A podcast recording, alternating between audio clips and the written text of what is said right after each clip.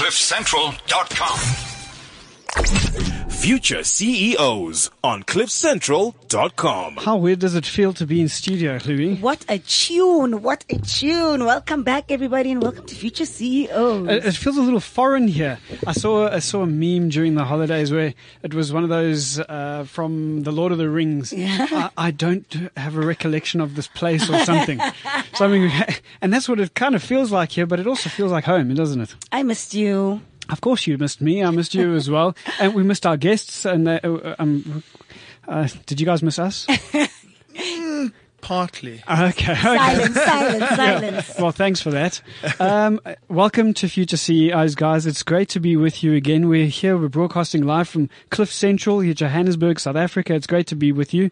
Um, Klubi, you get to do this for the first time this year. Tell everyone what the show is about. Welcome to the show, everybody. And this show is really for that ambitious entrepreneur or that high potential executive who truly wants to grow their business and fast track their careers. I believe that we all want to be mavericks. So this is a show that gives you skills, informations. Sometimes we go out there and really mix with the best and Yeah, sometimes we bring the best into studio. So welcome to the show and welcome to 2017, everybody. Yes, happy new year. Bringing, and that's what we're going to be doing on the show today. So the second half hour, we're going to be talking about how we mustn't get distracted by the trends that are out there, the things that maybe, you know, we're in a retail environment and suddenly there's the rise of virtual retail. We mustn't be distracted by that if it's going to take us away from achieving our goals for the year. That's the second half hour. First half hour, we are going to be talking what those trends are. We've got two of, uh, I think, uh, okay, are, Oh, are, are man. they our favorites? Oh man. Uh, some some really really good friends of future CEOs Yeah. here in studio. Guys, introduce yourselves as you always do when you come on, into the future CEO studio. Uh, who are you, Carl? Go. We'll go with you, but you must be short because you weren't very complimentary when we asked All you right, sorry. Apologies. Apologies for that. Uh, my name's Kyle Torrington. I'm co-founder of Legal Legends, and I've helped out occasionally on the Future CEO show for what the last year and a half. I think. Yep. two in two years. Two years, We- two years, that we did that startup segment as well. Yes, yes, yes. Yeah, that's going well, isn't it? Yeah, of course it is. Future CEO is doing very well. Well, it's good to have you here, Carl. Welcome. Thank you. Yeah, Um, despite Andrew. despite Carl's uh, lack of flattering comments, I'm very happy to be back in studio.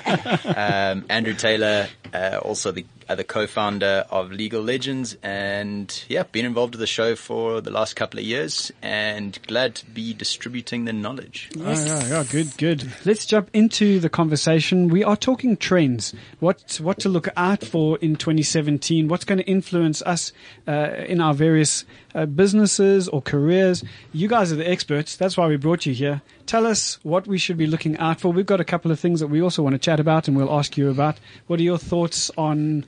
And go, Andrew. Uh, so one of the things I think that's uh, most closely relevant to uh, our industry, being the legal industry, Yeah. um, is the as I make a very nice sound while that I pull tummy? my no no no I had I just had lunch. uh, is the evolution of of chatbots. So Okay. um, a lot of resources are dedicated to dealing with customers and to assisting customers in achieving their legal resolution, particularly in our business, and the evolution of artificial intelligence to enable um, Um, chatbots, which basically is that little tab at the bottom of your screen which says, uh, "I see you're online. Do you need help? How can I help you?" It feels personal, but it actually isn't. That's exactly it. Mm. So the real magic is in creating that personalized experience mm. and making someone feel like they've actually um, that they are actually corresponding with an actual human being, otherwise known as the Turing test. So a very interesting evolution. So I know Carl's got some thoughts on the evolution of chatbots and its integration into Azure, the Microsoft platform. So that's pretty cool.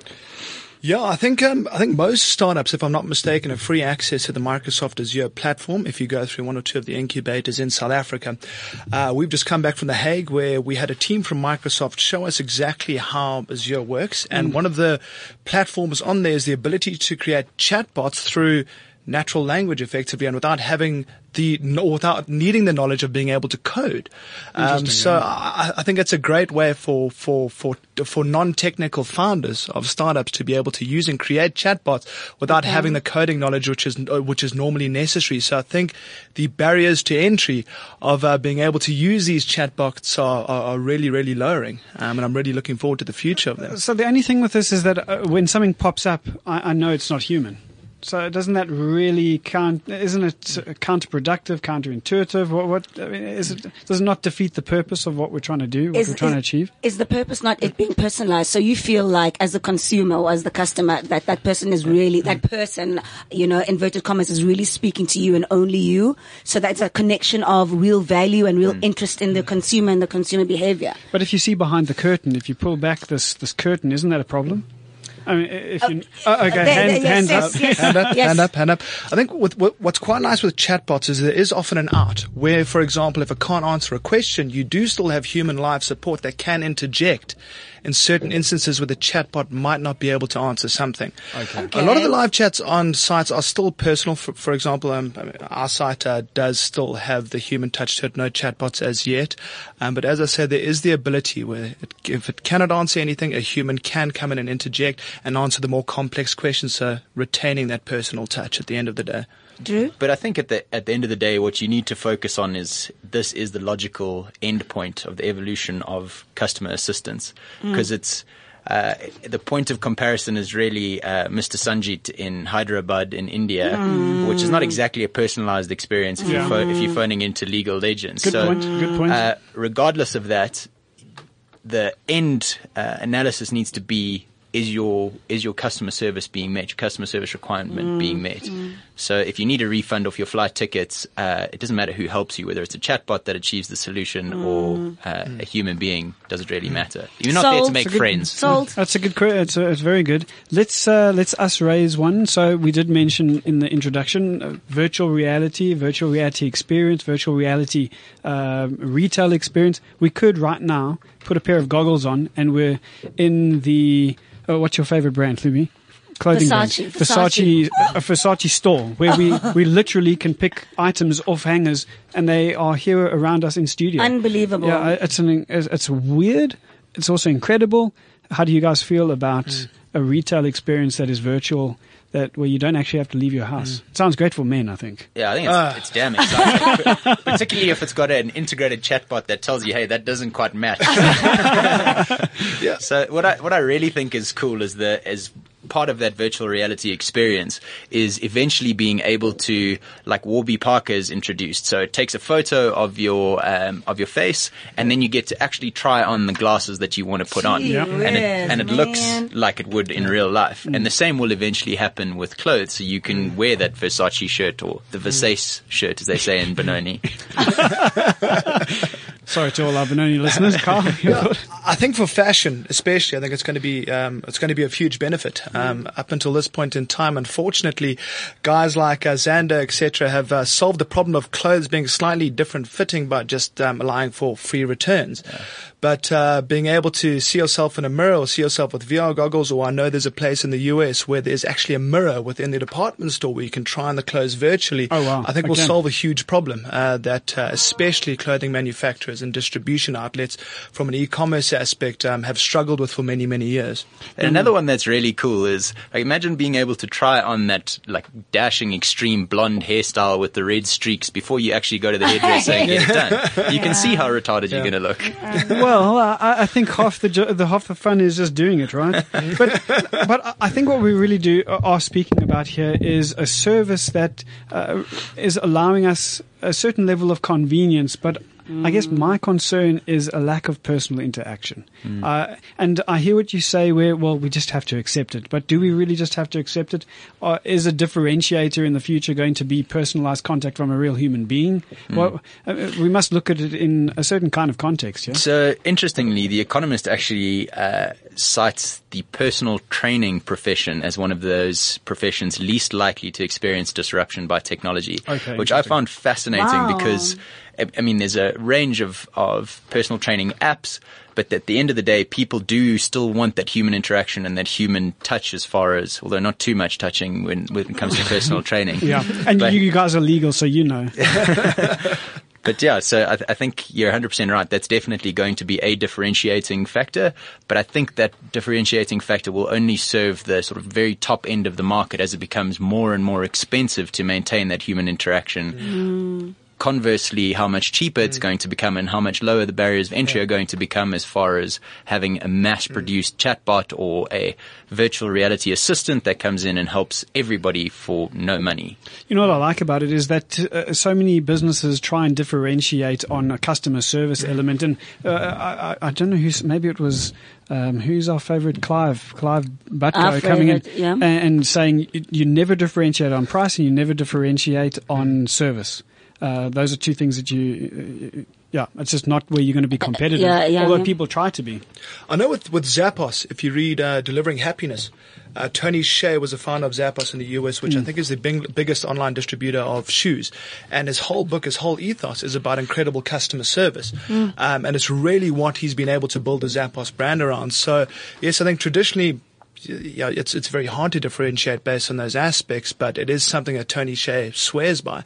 Um, and I know a lot of guys have been trying to copycat that sort of idea from it. But once again, that would really entail, and it does entail the personal touch. Someone who's willing to sit on the phone with you for, for an hour or so. And if I'm not mistaken, half of the time, th- th- some of the guys phone in to test the customer service at uh, Zappos, for example, ordering pizzas and seeing if the, the guys on the other end will help them. Or do help that them get I'm a pizza instead Yeah. of some shoes. Yeah. Yeah. Well, if you want to join in on the conversation, you're listening to Future CEOs with our legal eagles, our legal legends right here in studio. Please use the Cliff Central WhatsApp number 079 748 2090.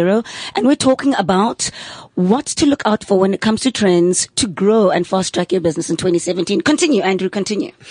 Uh, so one of the other trends that I think I've um, seen a lot of more recently is the growth of the financially empowered millennials. Yes. And where their buying power is going to be vested is a really interesting study in this, the sort of evolution of what we value as a society. That's so and, great. And I think particularly the financially empowered millennials are focused on a far more uh, social impact driven economy. So Mm. more than just the profit driven economy. So you see, and I'll mention them again, startups like Warby Parker and uh, even uh, Zappos that Carl mentioned earlier are introducing significant programs where not only are you purchasing a commodity or a good, but you're also benefiting somebody else. So Warby Parker's got the buy one, give one free um, uh, glasses. So you buy a pair of prescription reading glasses and they help a s- person in a less privileged or developing developing economy to And get a Drew, pair these of, young of professionals are truly moving into the CEO positions e- quickly and easily. You know what I mean? Absolutely. Yeah. So driving more and more of the direction of the economy as their financial empowerment increases.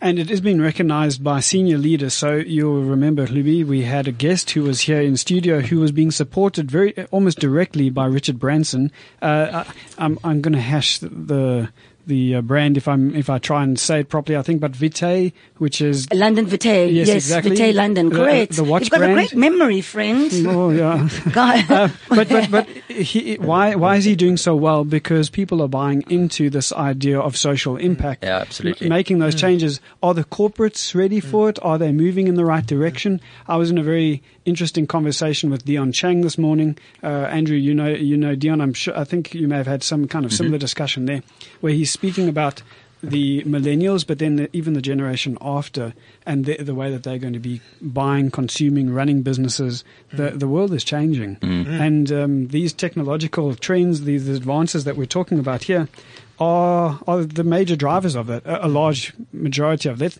Let's go into one other one here because I want us to stick to, with this idea of personalized contact. There's something called post demographic consumerism, and it's about being anonymous um, and but still receiving what you want. And the the in the, the article that I read about it, they they speak about Spotify. So Spotify gives, uh, and I'm going to read it.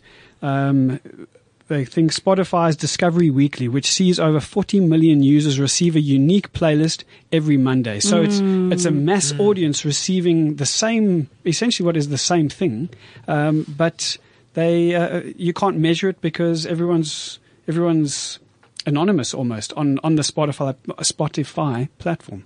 What do you think of this idea of post demographic consumerism, where so much of what happens online, which is data driven, Oh, yeah, pointing at, everyone's pointing at Libby. Why, why is everyone pointing at me? Libby, what do you No, no, think no, about no, no, no. post-demographic consumerism? Ask the experts, damn it. I think I think Gareth just made that up to, to try and stop So Not Gareth, give us an example. give us an example of post-demographic consumerism. So you mentioned Spotify. So I, as I understand the weekly playlist, Spotify sends you a uh, uniquely customized, uh, curated uh, playlist based on your previous listening experiences and what you've enjoyed or haven't enjoyed.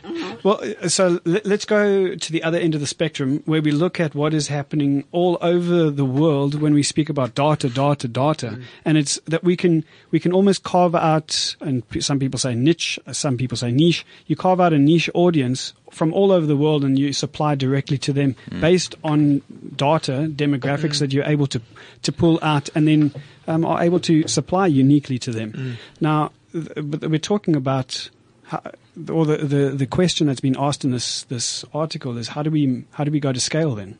If we if we only have a very small audience, how do we go to scale? And they're saying look beyond the demographics. Can you do that? Can you do it in a legal sense? So I think I think you guys can. Yeah, I think you have to in the legal in the legal sense because you've got a universally applicable system, or not universally, but jurisdictionally applicable. Mm. So for South Africa, for example, we have certain regulatory constraints within which we have to operate. Mm. So it's a lot easier to look past the demographic. But I think the converse of that is that it makes it a lot more difficult to actually appeal to an individual to mm. buy one service over another. Um, so Gareth, you, you mentioned something quite interesting, and that's the evolution of big data. So I read somewhere um, the other day that that the world produces 2.73 quintillion bytes of data. every- Quintillion. It's a lot. Yeah. So to give you some context, if you put every one of those um, pieces of data or every byte of data as a one as a one rand coin, it would be sufficient to cover la- or layer the earth five times over. One rand coin. One rand Quintillion. coins, quintillion Okay, so- bytes of data per day, incidentally. Yarr. So it's an incredible amount of data. And I think that there's, uh, particularly in the startup environment and the entrepreneurial ecosystem, there's a strong focus towards uh, driving real user data and then metadata, which is data about data.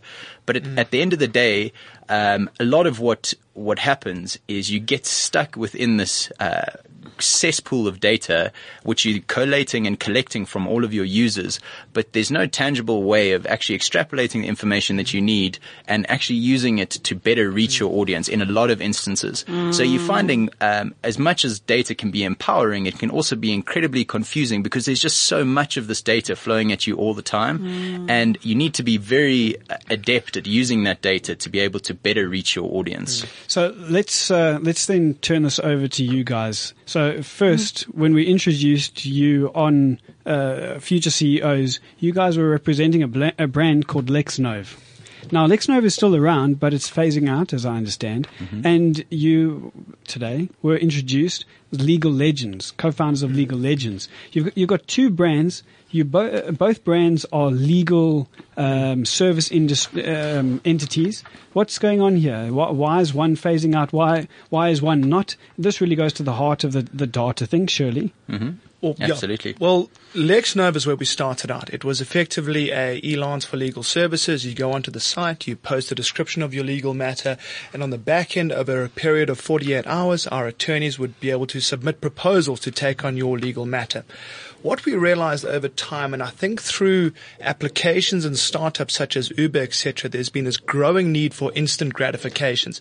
Customers don't want to sit through a 48 hour period to wait for proposals to come in.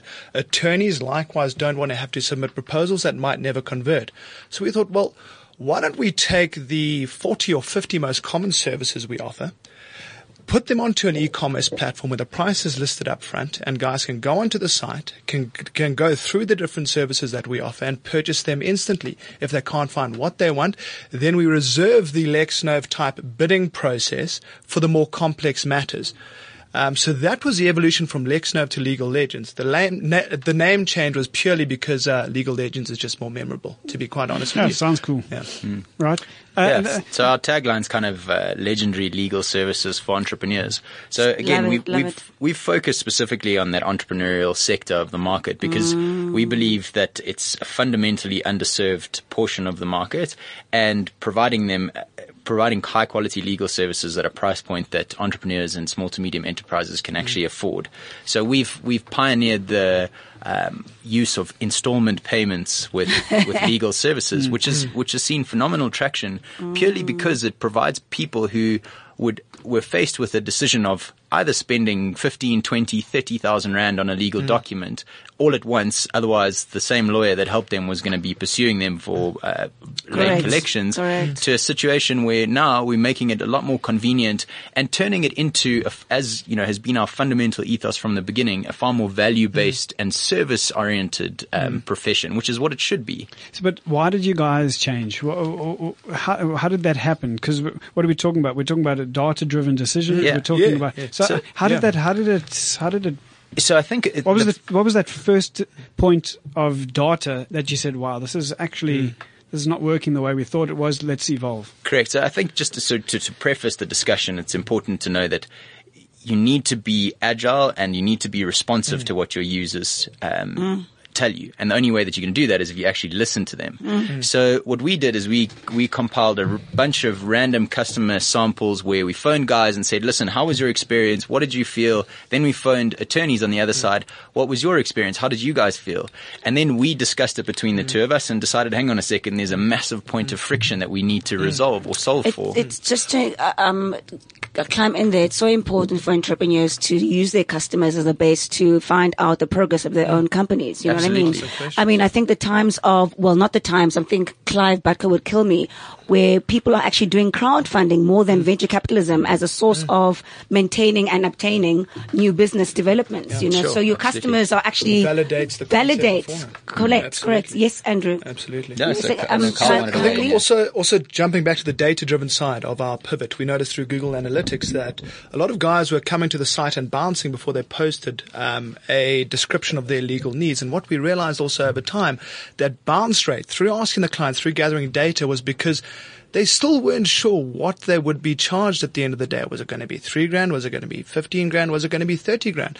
At least by providing the cost up front, we realized that a lot of, lot more guys through the data we collect, collected were more likely to convert. Mm. In addition to that, the data also collected from the most common legal services that were asked for over and over and mm. over again, which obviously educated um, the decision to list those particular services and in the preference of how we list them on the site and how to bundle them together with different startup packages on the Legal Legends site. So it, it it really was a natural pivot, a natural evolution that was always going to happen, whether it be under the Lexno brand or the Legal Legends brand. I like the fact that there was a, a collection point of data mm. being online, but then you guys also went offline, mm. went to your con, went to to the, the your clients and consumers mm. because they're defin- definitely are different points there, uh, and gathered a lot of data. I do want us to move on though. Did you have a, a Yeah, just one point there? quick point, and it relates to your earlier point around um, having that personal touch to things.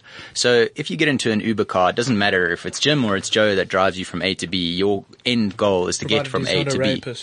Hey. Provided Good that, Point. yeah. That's a good point. Thank Hey, you. But but legal services in particular are a high touch, high trust environment because people come to you with their problems and they need them to be solved. So legal services require that high touch, high trust environment, particularly for uh, the more nuanced things, which is something another point of data that we realized and forced us to pivot Being what towards nuance? that. So so basically. If I've got an attempted murder charge against me, I want somebody who I know is going to have my back. I don't want a chatbot or IBM's pioneered Watson, who's a, um, an AI bot that's gone to law school and learnt a bunch of precedents.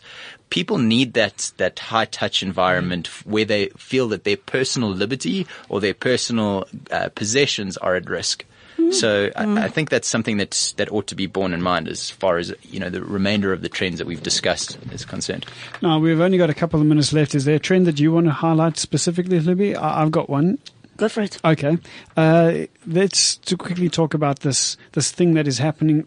It seems to be happening in a lot of first world markets where uh, the house is being taken over by uh, yeah, uh, Google is doing it. I think Amazon is doing it. Um, the, it's these incredible systems that are able to control our houses.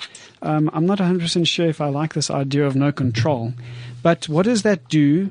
And th- this is the key question: What does it do uh, for you as a startup, for you as a business.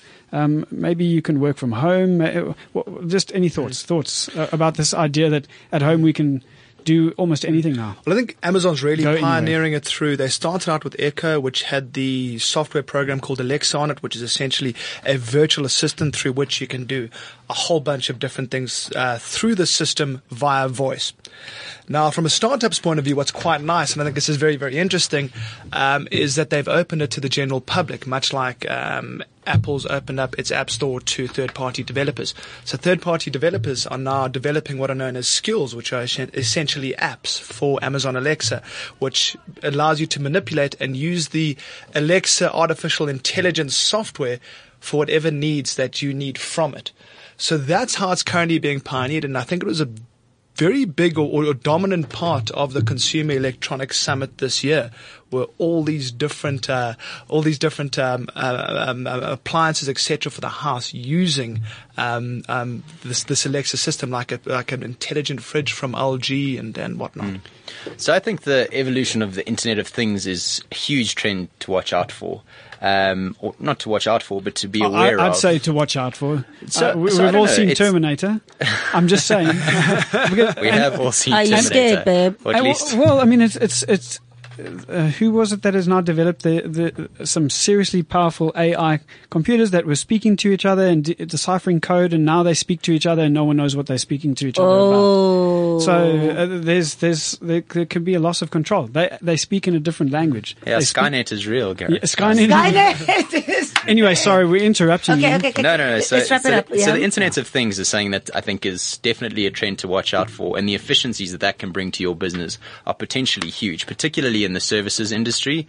Um, so imagine a plumber who can um, automatically notify you of the fact that your geyser is leaking because his app has notified him that Gareth's house's Oh, there's- geyser there's is a pressure issue or something, yeah. Exactly. So those kinds of things allow for have a huge impact on on in, industries like insurance, um, like Uh, repairs and warranties and all of those types of claims and the, the amount of money that we're paying in insurance is going to dramatically increase or decrease with the the advent of things like mm. automated cars mm. where we don't even need to own cars mm. anymore Yeah. um, you know, because you can just hail it from from a, a ride sharing app, which has, you know, just incredible implications for the efficiencies that we're able to bring to our society. So very exciting stuff, in my opinion. It is exciting. Carl, do you have a, a final word?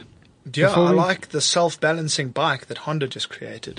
It is very cool. And and So you just got got fat autonomous tires. vehicle. and in, No, in, no, in the actually- video, it looks around a corner, uh, or it Yeah, looks like it looks and around a corner. And you can summon it as well, much like a self-driving car. I think it's absolutely brilliant.